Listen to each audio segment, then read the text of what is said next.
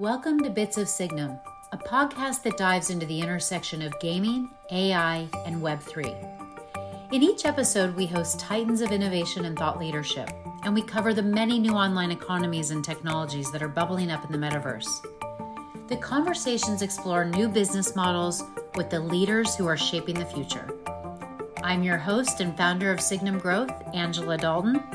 I am DJ, gaming consultant at Signum Growth. And I'm Evan Castelli, Web3 analyst at Signum Growth.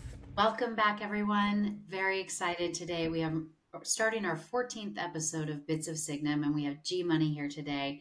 This is a very special guest. He's a thought leader, educator. He's started many communities, and metaverse, the metaverse community Admit One. He has founded the first crypto native fashion luxury house. I am sporting one of the items from the fashion luxury house uh, called 9dcc. We're going to talk about both of these organizations and we're going to talk about these communities and we're going to talk about, uh, we won't talk about him selling his punk to Visa, but that's pretty cool. We got to talk about that before the show. Um, and um, also, what we've been really interested in. Uh, is the idea of um, bringing in some really big brands, Adidas, uh, Nike, Visa, Meta, etc. Um, would you mind starting G Money with your origin story, how you got into this space, uh, and uh, we'll go from there. Yeah, sure. Thank you for having me. Um, this is the first podcast I've done in in a few weeks, so it's uh, it's refreshing because uh, I was doing awesome. podcasts, a lot of podcasts for a while there, so uh, it's fun to be back on. Uh, but yeah, I guess a little bit about myself uh, to get this started is you know I, I have a background in finance. Uh, I was a traditional equities trader, uh, long short U.S. equities for a really really long time. I got into crypto in uh, in probably mid 2017. I went, I you know, I found Ethereum. I went down the ICO rabbit hole, and I remember in early 2018, I was like, this technology is incredible. It's definitely going to change the world, but it's still too early. And so um, I, at that point, I sold everything I had that was liquid and I was like, I'm going to come back here. And, you know, I continued trading equities over the course of that time. Uh, you know, 2020 hits, COVID, uh, COVID hits. And I remember uh, the day that uh, Jerome Powell said that he was going to um, basically print money and buy everything. I wired a bunch of money over to Coinbase, bought a bunch of Ethereum, and started going back down the rabbit hole. And I, I mean, I remember um, when I started going back down the rabbit hole, I was like, wow, like people build stuff so much faster uh, than I anticipated. Like I thought it would take five to seven years to build uh, products that that consumers could use, and it actually only took two. And I remember just relearning everything, um, cutting my teeth with DeFi Summer. And towards the end of DeFi Summer in, in August, early September, I remember I found NFTs. And they almost immediately made sense to me because um, at the beginning of COVID, I had bought a PlayStation after not having played a video game for over 10 years. I download Fortnite. I start playing Fortnite with my friends and some of their nephews. And the first, you know, these kids are 10, 11, 12 years old. And the first thing that they ask is, What skins did you buy? And I was like, Skins? Like, you know, they don't give me any special powers. Why would I buy a skin? And, you know, fast forward two, three weeks later, I'm buying a bunch of skins. And I realize that there's going to be this massive super cycle here of that kid, you know, uh, 10 years from now, having his own disposable income and being totally okay with owning a purely digital asset. And, you know, this was back in March uh, of 2020, and I didn't really know how to capitalize on it. And uh, it was when I found NFTs, I was like, you know, wow, this is your skin on Twitter, right? Which is currently the metaverse. You know, Twitter, Instagram, Discord, these are the metaverses that we live in today. and I said that this was going to be um, huge, right? I didn't expect it to happen as quickly as it did, but my thesis was that you know a verifiably scarce digital object would become very, very valuable in, in at some point in the future. Uh, and if it wasn't, you know, tomorrow, it would happen, you know, within X number of years as that child matured and understood it. So that was really, you know, what delved me into the rabbit hole. Uh, I remember when I first got into the NFT space I remember thinking, I don't want to buy CryptoPunks. I want to buy the next CryptoPunks. and I was buying a lot of these other projects. And as I was spending more time in Discord researching projects, um, people red pilled me on CryptoPunks, and I was like, okay, I have to own a CryptoPunk. And it ended up uh, culminating in me buying my CryptoPunk ape for 140 ETH. Uh, at the time, that was around $150,000 USD. And that was the most amount spent on a CryptoPunk at that time. And I wrote my thesis on, on why, right? Which is basically, you know, you have the provenance of digital assets and you have the human desire to kind of signal status and signal something uh, in a digital realm as well as a physical realm. And so um, I wrote this thread on it of why I bought it.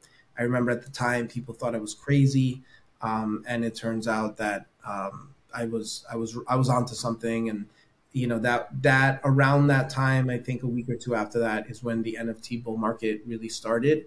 Um, and you know I think 2021 was a crazy year for NFTs. Hmm. It's I, I love the story because one of the inspirations for starting Signum, Signum Growth Capital was walking on Fifth Avenue and seeing a Top Shop billboard of a woman in an outfit that was the most popular skin in Fortnite for girls. And it was this aha moment for me of like, you know, this is about social capital and identity, and, and you're going to want property rights around the things that you own in digital spaces, just like you want property rights for the things you own in the physical world. Mm-hmm. And crypto punks are super interesting to us. And you specifically are the perfect person, probably the best person to talk to about rights and about, you know, licensing. I think a lot of people in you know a lot of our audience are traditional investors. Um, you know i have a long short equity background as well uh, equity background generally capital markets like you. And um, a lot of them you know just you know really are trying to get their head around this idea. Can you just describe kind of how you have licensed um, your punks? How has your identity tied to your punk been established? And then maybe go on to licensing from there cool yeah so i mean i think that that's that's a really interesting question so first we'll talk about identity so i i purchased a CryptoPunk uh, uh, ape uh, with an orange beanie right and so what that means is there are 10,000 CryptoPunks. Uh, of those 10,000 CryptoPunks, there are, I believe, it's eight or nine aliens, 25 apes, and uh, 88 zombies, and the rest are humans. And of those, each one is unique, no two are alike, and they all have these different traits, some traits more rare than others. So when you look in terms of tiers, right, I own an ape. So it was this, it's the second tier. If I could have afforded to buy an alien, I definitely would have. I originally bought a zombie first, and then I ended up buying uh, the ape when I was like, all right, I think this is I can afford this, so I bought it. And I, I remember when I bought it, I was like, I'm gonna make this my identity. And originally, it's so funny because when I bought it in January of 2021, my goal was I'm going to make this the most valuable ape of the CryptoPunks, and I'm going to sell it at Christie's in five years. Uh, because I, that's how long I thought it would take for for this uh, trade mm. to play out. and you know, obviously, it happened much faster because Punks uh, went up for auction at Christie's five months later, and you know, at, but at the same time, it was my profile picture, so it became synonymous with with G Money, right? Even to this day, if you see, you know, anybody that sees an ape uh, with an orange beanie, because there are other ones. I, I think Gary Vee bought one of uh, my twins, right? It's an orange beanie ape with a gold chain. Uh, and even when it, when he bought it, people were like, "I've got it right in here in my hat." Yeah, it's right inside the hat. And so, um, you know, people know that it's synonymous with me. And I think part of it is because I really made that my identity and I never really uh, have changed, uh, let's say, uh, who I am in, in my persona online and changing my profile pictures and whatnot. But even like the color schemes, when people see an orange beanie, uh, they they generally think G Money, although you know there there are other people that that come to mind as well. So I think I really just ran with the identity and understanding that, especially at that time, uh, my thesis was because um, it was funny because uh, right around uh, the Beeple sale happened a couple months later, and I remember um, tra- coming from a traditional finance background, I had an opportunity to go on, you know, talk about it in the financial press, but they wanted me uh, to dox, and you know, my thesis, like my argument to that was, you know, who I look like uh, what I look like and what my name is doesn't really matter. It should be, you know, the essence of my thoughts, which people seem to to like. Uh, and I was thinking about things very differently. So I really leaned into the idea of the persona and being G Money and being known as this CryptoPunk ape. Because imagine you were listening to, you know, this cartoon monkey on the internet and taking it seriously and, you know, going to it for advice on on anything and you know but like I, I firmly believe that's the world we're headed to right when you see um, kids playing fortnite and somebody you know is running around looking like rick from rick and morty but could kill you in two seconds right? Like just because it's just because somebody has a certain appearance doesn't mean that they're not capable and they don't have the skill set to do something. So i really really leaned into that. And um, i think after a couple of weeks i realized that it was that it was just going to be so much bigger than i even imagined uh, initially. And you know i just really really leaned into it once once i saw that and i'm like this is going to be my identity. This is the brand. This is the persona and i'm going to build everything around that. And so um, at the time i bought crypt at my CryptoPunks and you know from CryptoPunks were made in 2017 all through up until 2022 uh, there was no commercial license to use your punk. So i wouldn't be able to um, take my punk and put it on, you know, do a deal with Adidas. Um, I needed to have the CryptoPunks, um, the CryptoPunks blessing, uh, the Larva Labs blessing in order to do it. And I know that there was this this gray area, or you know, like kind of like an area in limbo in, in 2021, where there were a bunch of people with punks that wanted to build brands around their punks and and build something, but they felt like they were hampered because there was no real terms and conditions. There was no you didn't know right? Like what the rules were. So it was really tough to operate. Very similar to, I think, the overall crypto regulatory environment for the last few years is like when you don't know what the rules are, you don't know what's allowed and what's not. And so that really hampers people just trying to be innovative because at the end of the day, I think most people don't go into business trying to get sued. So, you know, I, I think that that to me really kind of hampered it there. Uh, luckily, in early 2022, I believe it was March 2022, Yuga Labs bought the CryptoPunks IP from Larva Labs and uh, gave it uh, not CC0, but gave it a, a, commercial license to the owners, to each individual owner, which was really really cool. Um, and you know, we that took that opportunity. Um, I, I, remember I was on a flight from New York to LA um, to to fly there for a conference when the news dropped, and we had been working on a uh, a G Money uh, video game and so um, I, at that point, what we ended up doing is we put the actual ape in the video game. And it's probably the first instance of the use of punk IP because this happened probably a week after, maybe less than a week after uh, the announcement was made, where uh, there was on chain IP using my CryptoPunk um, for this game. And you know the mechanics of the game were, were really cool because they were recorded on chain um, you know, gas gas costs are a little high and, and whatnot to do it, but it was just very novel. Uh, and so it was just kind of like the first use case and the first showing of you know what you could do with this IP that you own. I think um, one thing that I've seen a lot of, especially lately, is you know, and, and we know like in the real world, a lot you know deals and bringing stuff to market takes time. And I think we're starting to see more and more of that with like the Bored Yacht Club. And that was one of the things that I think made the Bored Ape Yacht Club so intriguing to a lot of people is they did give owners IP from from the start, right?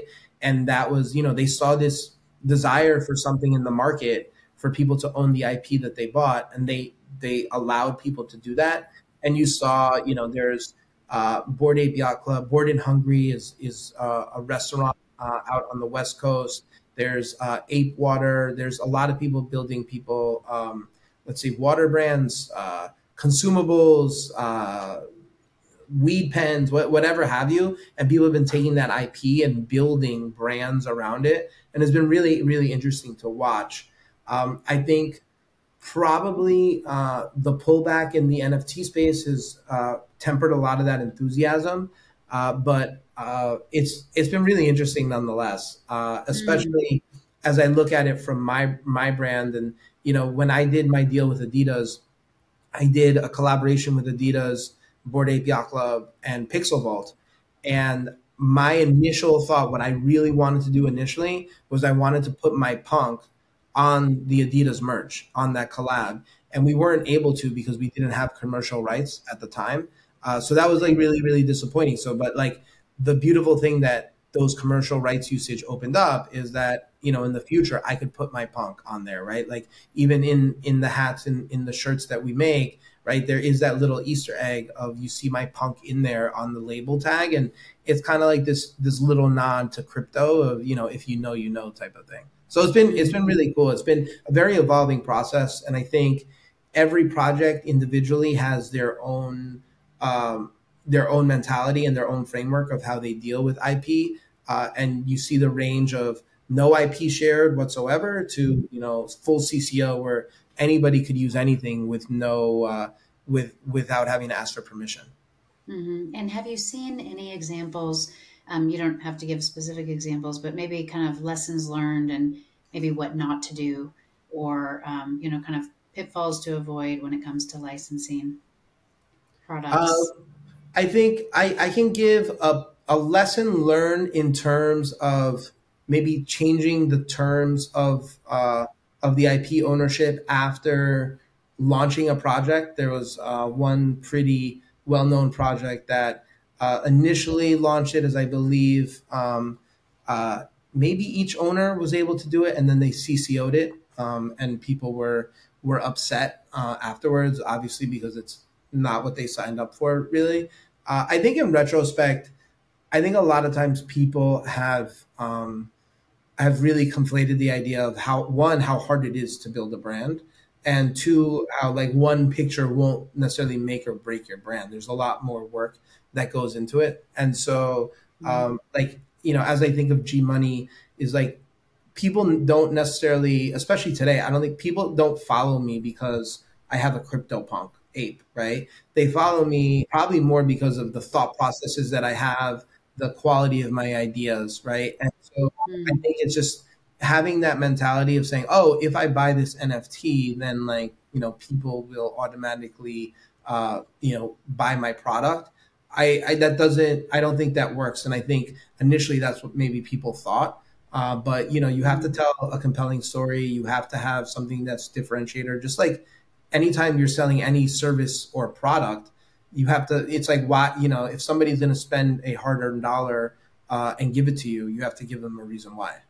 We want to hear the story of Adidas because that that was the first massive brand, well-known brand to come into the Web3 space thanks to you and we want to hear that story. Can you first ground us in the communities that you've built and maybe just so that listeners understand admit one 9dcc. Can you just explain the various yeah. entities? Yep. So um, as as a uh, as a as a precursor, the Adidas deal happened. Um, the drop happened in December of 2021, uh, which was the biggest hype drop uh, in history, uh, which was pretty cool. I, I was I didn't know that until uh, about three four months ago. So that's actually a pretty cool, cool, thing that I didn't know. Uh, but I remember after the Adidas drop happened, uh, there were there were certain things that you know just didn't exist in the space that I wanted to see. Uh, and this was in December of 2021. I said, okay. Uh, I turned to my team and I was like, I want to work on the things that I have originally wanted to build, uh, things that I want to see out there, and I don't want to wait for somebody else to do it. So I'm just going to do it on my own. And that's when we really started laying the groundwork of okay, how how do we launch 9dcc? how is this going to launch one as a crypto native brand and then two as a luxury brand and you know we we really were working really really hard for um, the next few months. And you know the initial thought was we're going to launch admit one which is encompass all things um, that g money works on. And you know 9dcc being a very specific one in the fashion vertical. Uh, and so you know over the previous year and a half anytime i had traveled to a location and you met me, you had the opportunity to collect an NFT, right? And that NFT was proof that you met me in person because the only way that I was giving them out to people was if I met them in person. And so over the course of the next, uh, you know, year and a half, I met a lot of people that I collected a lot of those NFTs, and it was a free to mint NFT. It was like you know this. I never told anybody what would happen with it. In fact, when I started it, like I didn't really know exactly where I was going to go with it, but I was like, mm. "Hey, this is a fun experiment. Like this is fun. People like to collect things, whether they have value or not, right? Because it could be, you know, it just signifies that moment in time of somebody meeting me." and that became almost the that that was the allow list for people to mint and mint one for free, um, of which there was only going to be a thousand of them, um, and that was the way we were going to start the community and then build from there. So you know those people that I had met in person over the previous year and a half uh, had the opportunity to mint it for free. Uh, it traded at one point as high as thirty thousand dollars each um, you know, which was pretty crazy. I think over the course of the next two weeks, it was, um, you know, pretty pretty insane because I thought I thought it probably wouldn't trade more than two or three thousand dollars at the most. Um, and um, that's how we kind of started our community to build out from there. Uh, and then we launched 9dcc about two months later. Uh, we announced the announcement two months later, and we did our iteration one drop uh, a month after that. And that was really how we started building the community in the space. And you know things have been pretty great. Like if you go to any any crypto conference i mean you'll probably see some of our product running around which has been awesome as uh as the creator to to see that you know uh snowfro is a good friend of mine and he's probably one of the top generative artists in the space he is very well known for his project called the chromie squiggle which is a yeah. generative squiggly line that has mm-hmm. different a different spectrum of the rainbow in it.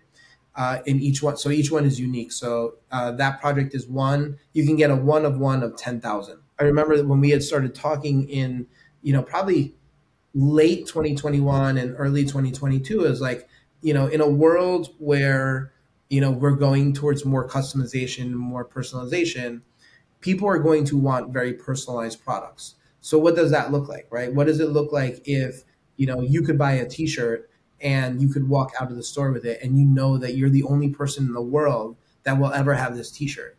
Like that's pretty cool. And so, you know, we took that concept and we brought it to life with a pop-up at Art Basel uh, last year in, tw- in December of 2022, where somebody could walk in, they can mint an NFT, and so that NFT uses the same exact algorithm that um, Snowfro used to generate the Chromie squiggle, but instead of a squiggly line output, it's a straight line output.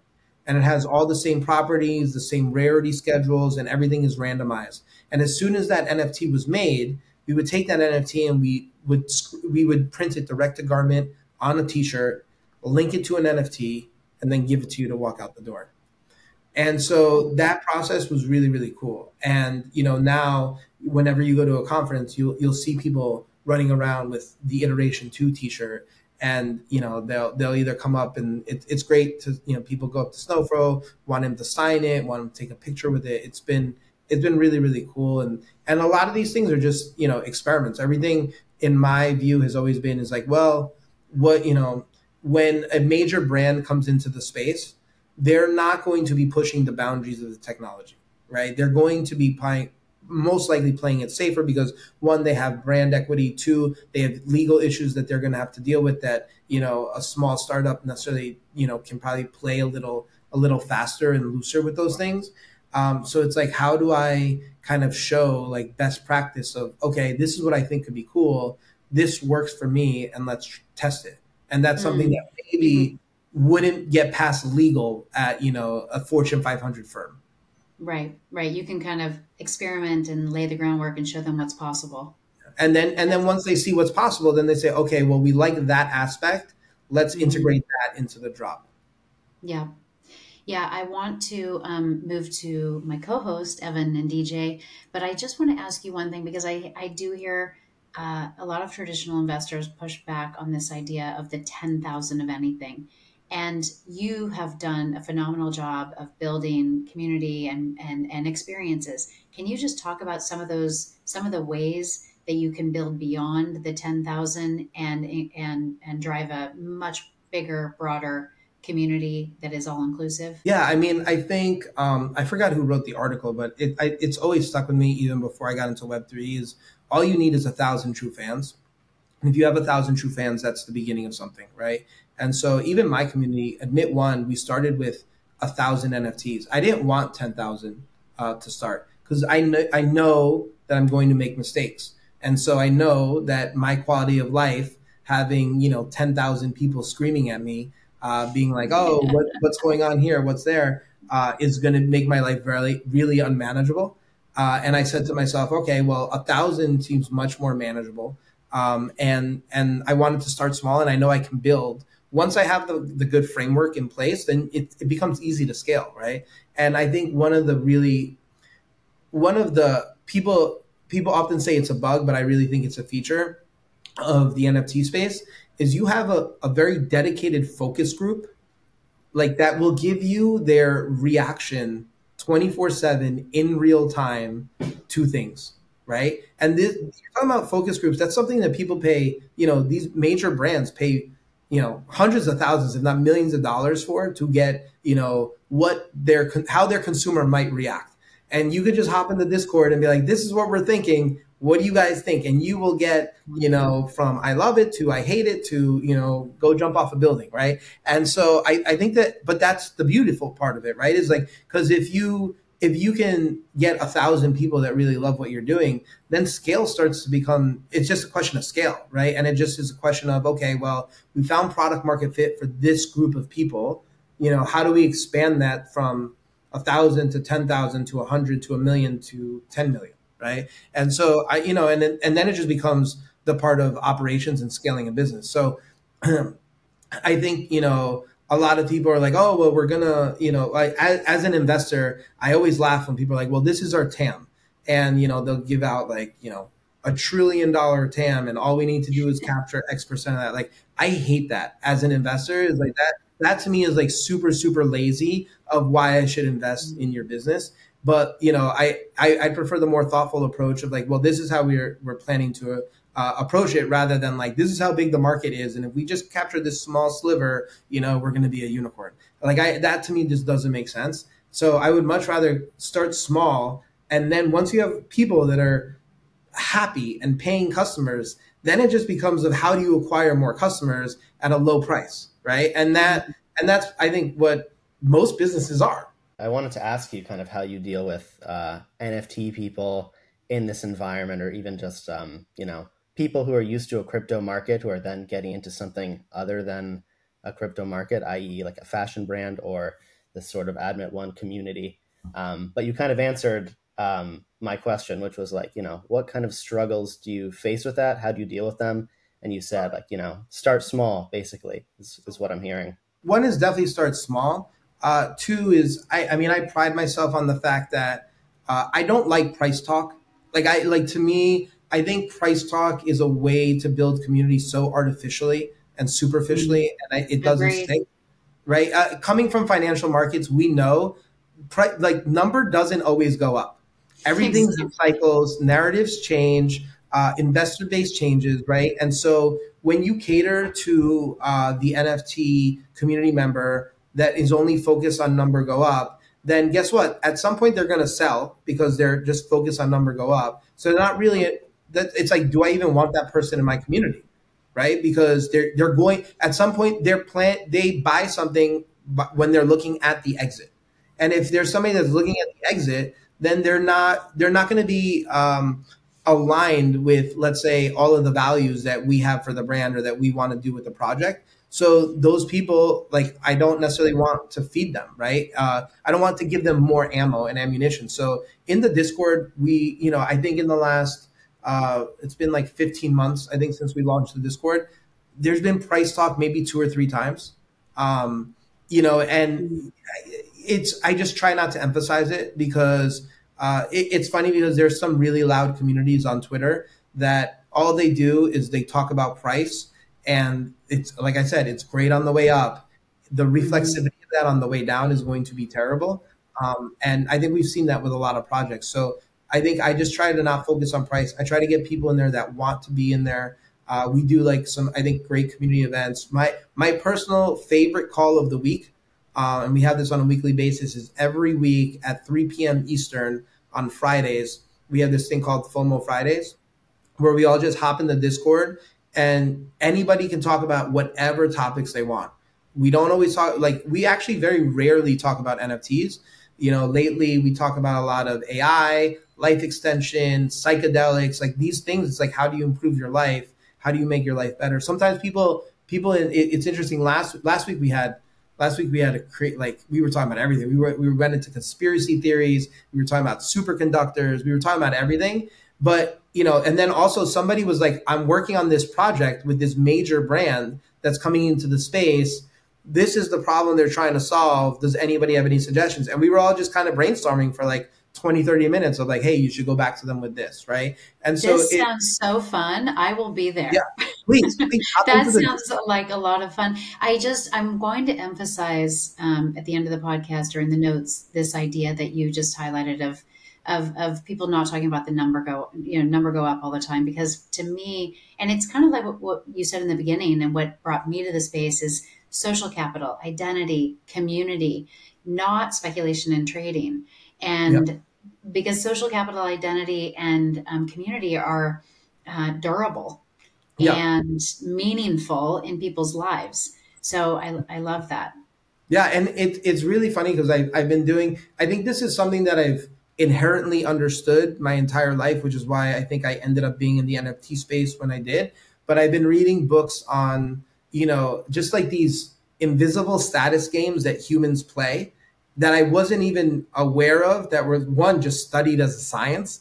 But it but it's very interesting and it's like you kind of see it play out. And I think the interesting thing about crypto is you're now like financializing that. And I think we're kind of going in in this little um, like let's say adolescent area where we're all just learning how to work in an infrastructure where this social capital that wasn't financialized for the history of humanity now has the mm-hmm. possibility of being financialized and what does that mean right mm-hmm. and i that to me is like really interesting problems to solve and you know uh, one of the things that i'm really focused on with with 9dcc is how do we um, gamify but not financialize because i do think once you turn on financial incentives um, it really skews the playing field, right? Because when you have people that are doing something for money, um, they, their their motives and their like how you get them to do something is very different, right?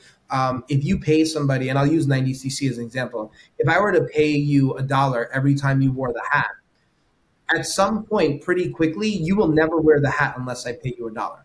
And then you're like, oh, I'm not going to wear this hat unless you pay me. Right. But yet, see every brand on the planet will have people that are walking billboards for them, um, and they're not getting any. They get nothing out of it, right? Other than the fact that they can say, "Oh, I was wearing this brand," and so you know that that, that tells you that not everything is driven by financials, um, and a lot of it is these social games that we play, um, which I think crypto is bringing to the forefront of forefront of wow, there is there is some value here.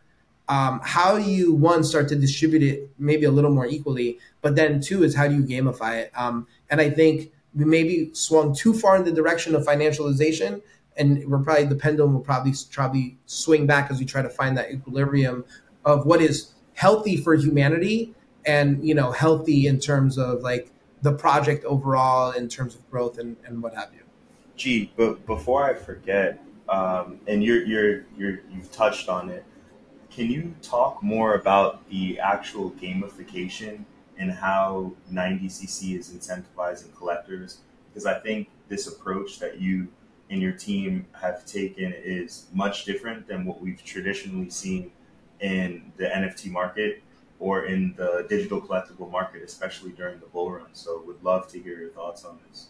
Yeah. So, um, yeah, I think that's a great question, and that I think that builds on what I just said in terms of how do you incentivize people to want to do something without having to necessarily say here's money right? Because i think money is just one one game that people use to play but that's not the only game that people play in.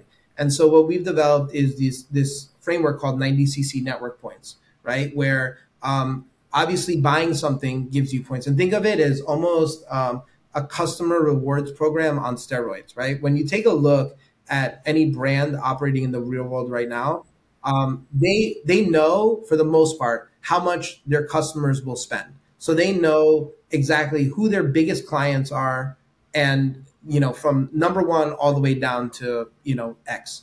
And so the problem with that is that the person that spends the most money isn't always, let's say, the most valuable person in the community, right? Because they're that person might wear, you know, maybe I, I buy this hat, but maybe I wear it once a month, right? But maybe there's one other person that maybe, you know, I this is one of, you know, a thousand things that I bought from 9dcc. But now let's say there's somebody else that maybe they all they can afford was one hat, but they wear it every day, right? That person is out there being an advocate for the brand every single day and wearing it and probably showing it off to their friends and you know wearing it to places and whatnot. That person might be more valuable to the brand than the person that spends the most money right? Now you know I, I, think there's probably some equilibrium of where where people fall on that but that's one of the things that we're trying to to solve and hang out for right? It's like when like people know especially in the space that whenever you see a 9dcc branded product you can you can go up to that person and you can ask for an nft and the, and you'll get one and it's free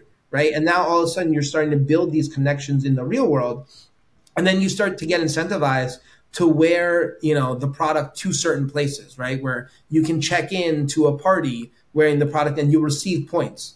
Now these points are non-transferable because again the goal is not to financialize right? The goal is to to play these games and to to give non-financial rewards right? So for instance like a, uh, you know and then we also have a weekly game right? Where people the only way you can play that game is if you, during that window when the game is live you have to scan a physical product and that's the only way you can record points. And that gives you network points. And so these network points give you access to drops, give you access to limited edition things, special events, and, and what have you. And then, you know, when you start to build that flywheel effect of one, how do you just make it, you know, and I, I always look at the, um, the example I always think of is uh, with these large fashion brands when they do their their uh, fashion week shows, right? They they invite their biggest whales, right, and they invite influencers, the people that spend the most money, you spend hundred thousand dollars at Prada, you're, you know, there's a chance you could get invited to the show this quarter, right? And so, how do you also find the people that maybe aren't the top spenders, but they're really active in the community? They, you know, engage with the product every day. They wear it everywhere. They wear it to all the special events. Guess what? That person, you want you want that person to feel like they're special and they're part of the family too. So I think the framework that we're trying to build here is, you know, in its infancy, but I do think it has. It's. I think personally, I think it's the future of brands interacting with their with their um, the community base, right? In a way that's not just, you know, how much did you spend? Because how much did you spend is just one piece of that pie.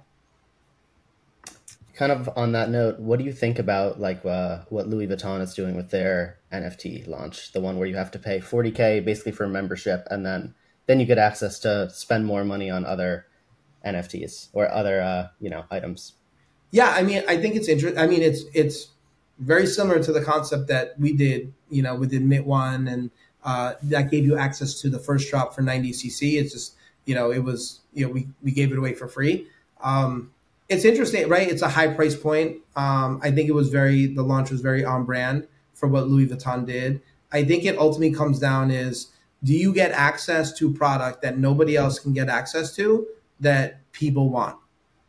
And that will determine how successful it is. So I think you really have to see how much buy-in is there from the top and how how much are they willing to lean into this because um, I I think the the biggest issue I see with legacy uh, brands uh, doing you know giving let's say the best perks to the NFT consumer is I'm sure they probably have somebody that spends millions of dollars a year on you know in in the in the stores that's like yeah like i'm not gonna i'm not gonna buy this thing. And if they want that bag that's only limited edition to uh, the nft holders you know that's a decision that they probably need to make internally of like well do we do it or do we hold our guns or or whatever mm-hmm. right? And you know it's you know it, it just becomes relationship management. So i think you just really need to make sure you have buy-in from the top and that putting product that's only available to the NFT holders that is desirable that other people want. And we'll see. Uh, it's too early to tell on that. Yeah, yeah.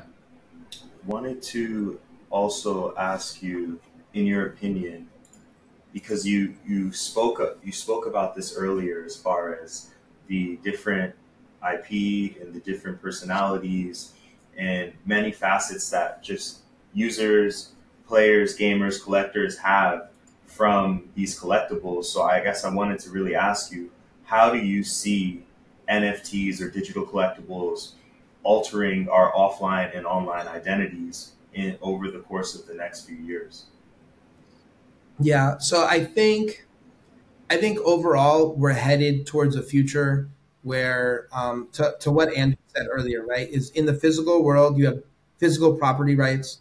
In a digital world, in a more increasingly digital world, you're going to need digital property rights. So I think NFT framework is here to stay, right? Um, what does speculation look like in the future? I'm sure uh, whatever the next cycle is or the next bubble is, it probably won't be PFPs. Um, it'll probably be something different, some sort of variation of that. Uh, but I do think the framework is here to stay. And I think as the hardware for our real lives, so thinking of the Apple AR glasses and you know everything that Meta's working on, right? Um, that form as that form factor gets better and it becomes something that is as easy as wearing a pair of sunglasses or reading glasses, um, then I think digital objects start to become much more interesting, right? Like, you know, how could it be, you know, we all projected the image that we wanted to project to anybody wearing these AR sunglasses of saying, hey, this might be a black t shirt to you, uh, to anybody not wearing this through an AR filter. But when you look at it through your AR glasses, um, this is, you know, me as a butterfly, right? And so I think that that becomes really interesting. I think the tech just needs to catch up, right? I think human imagination is probably, you know, where, and that's the way it is, right? Creativity is always, you know, a thousand years ahead of where, you know, the actual physical manufacturing process is. And I think once that form factor catches up, then, you know, it, I think it starts to become, we start to really, really meld those two worlds together of both the digital and the physical and, and having that AR component. But how, what, how long that happens, I don't know. It, you know, it could be five years, it could be 10. I, I really don't know. I think it really depends on uh, the manufacturing process. Like personally, I think it's really impressive what you've been able to do with the brand. I think it's the cleanest brand, um, not even just in Web3, but period. And I think like the the aesthetic and the design speaks for itself. But uh, wanted to kind of ask you, you guys have been building through the bear market and it's again it's impressive to see what you've done but when do you think that we will start to see the digital collectible market turn around it's funny i was having this conversation literally this morning i think a, a lot of it starts with general crypto right so i'll look at it first from a macro overview how that affects crypto and then how that affects nfts so first is global macro right um, the the first question you need to ask is when are we done raising rates, right? And then the next question after that is when do we start cutting rates?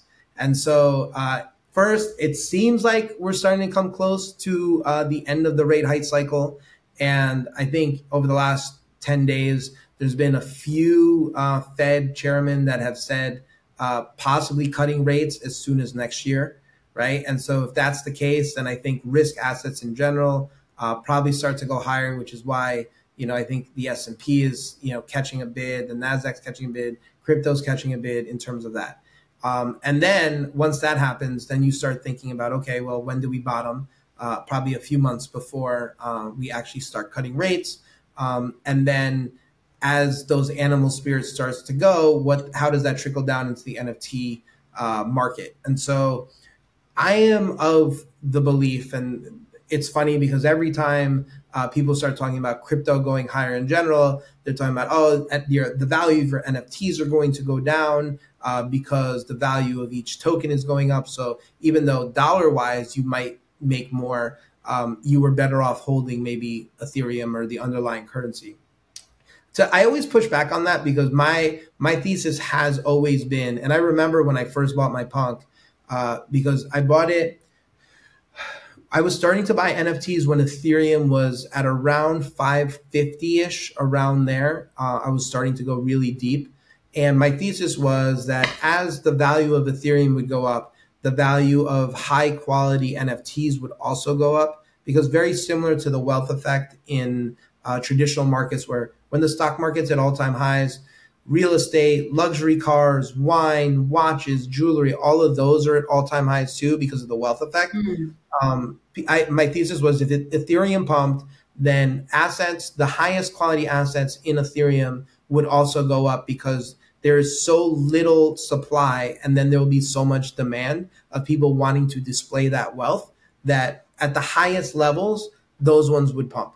And so my thesis has always been is that um, NFTs and you know the good NFTs and the right NFTs, and that's that's the hard part, right? Picking out which ones are the right NFTs um, were are a call option on Ethereum, right? And that that to me has always been the thesis. So um, I have a bunch of crypto punks, a bunch of squiggles that you know as the price of Ethereum goes up, I feel confident in those because again, there's such a limited supply of those that as more let's say crypto millionaires are born, um, they there's there's very few things that they will want to buy that as let's say stores of value. The same way that the traditional art market, right? You have your masters where you buy something from Van Gogh, it probably holds its value over time uh, because there's such a small supply of them compared to the number of people that would buy it.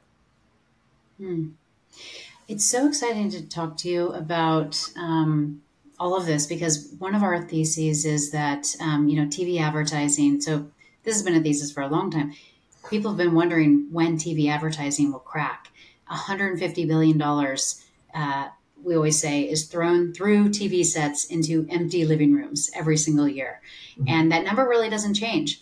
And when digital came along, and you know Facebook in 2004, and Instagram and, and Google and all of the digital advertising started to quote take share it really didn't take share from brands because they that those those platforms really didn't deliver brand advertising in the way tv could.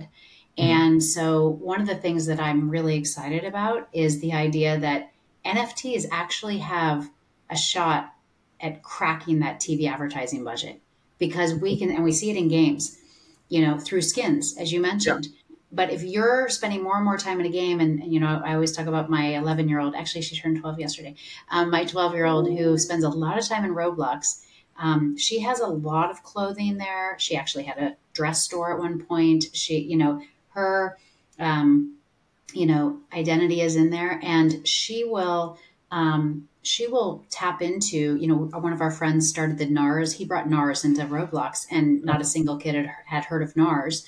And it had a similar like TV advertising effect on kids.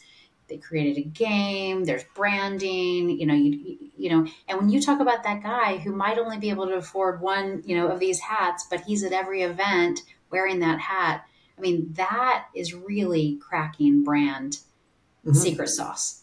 Yeah. So I, I, I'm excited to talk to you because I feel like we're going to look back and and you're going to be one of those pioneers that cracked the code on brand advertising. So. Yeah, I hope. So. I think it's it's super interesting and compelling, right? Because also even on you know the digital advertising side, um, I've I've I've I've learned uh, a lot about it, and it's just a lot of times brands aren't getting what they paid for, right? I probably even on the TV side, right, with Nielsen ratings and stuff, it's like you, you're trying to capture, you're trying to figure out how many people are you actually advertising to, and you don't really know.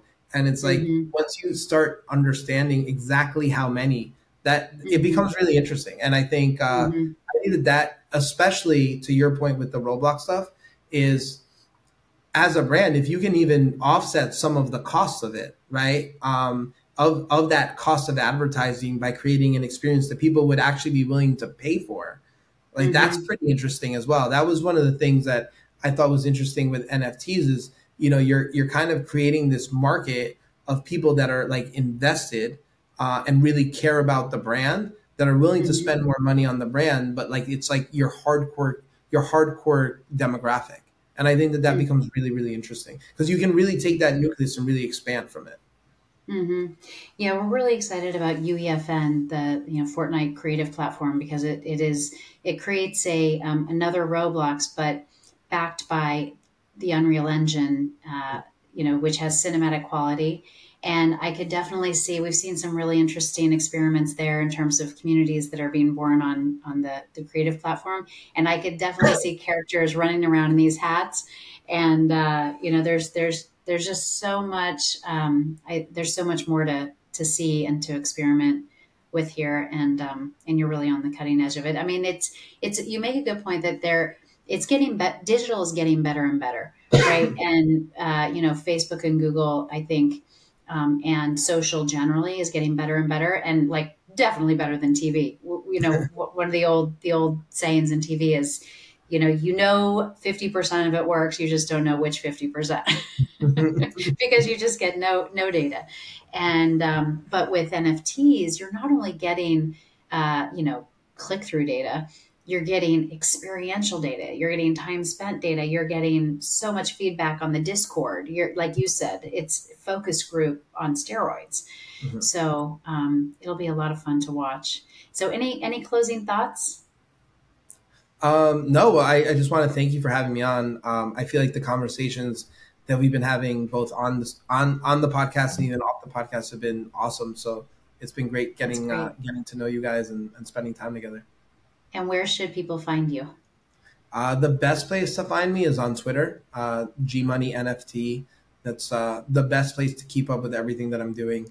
Um, 9dcc, it, you can follow the links there to 9dcc uh, to find out things that the brand's doing. And you know, I'm the this is like my main focus. I spend probably 95% mm-hmm. of my time on the brand. So um, it's I, I really do think that um, we're we're in so early, and I know it's so cliche, but it's still so early in terms of adoption. Um, it reminds me of the internet, like 1996, 97. I remember the first time I was, you know, using dial-up to to download pictures that were like, you know, files that were like hundred kilobytes and you know it would be downloading a little bit at a time and you know to where the internet is today and what that experience is like i think i feel very similar in terms of crypto and and nft architecture in general. Thank you so much gmoney this has been awesome and thank you dj thank you evan my co-hosts. Um, that's a wrap on another episode of bits of signum. Thanks for listening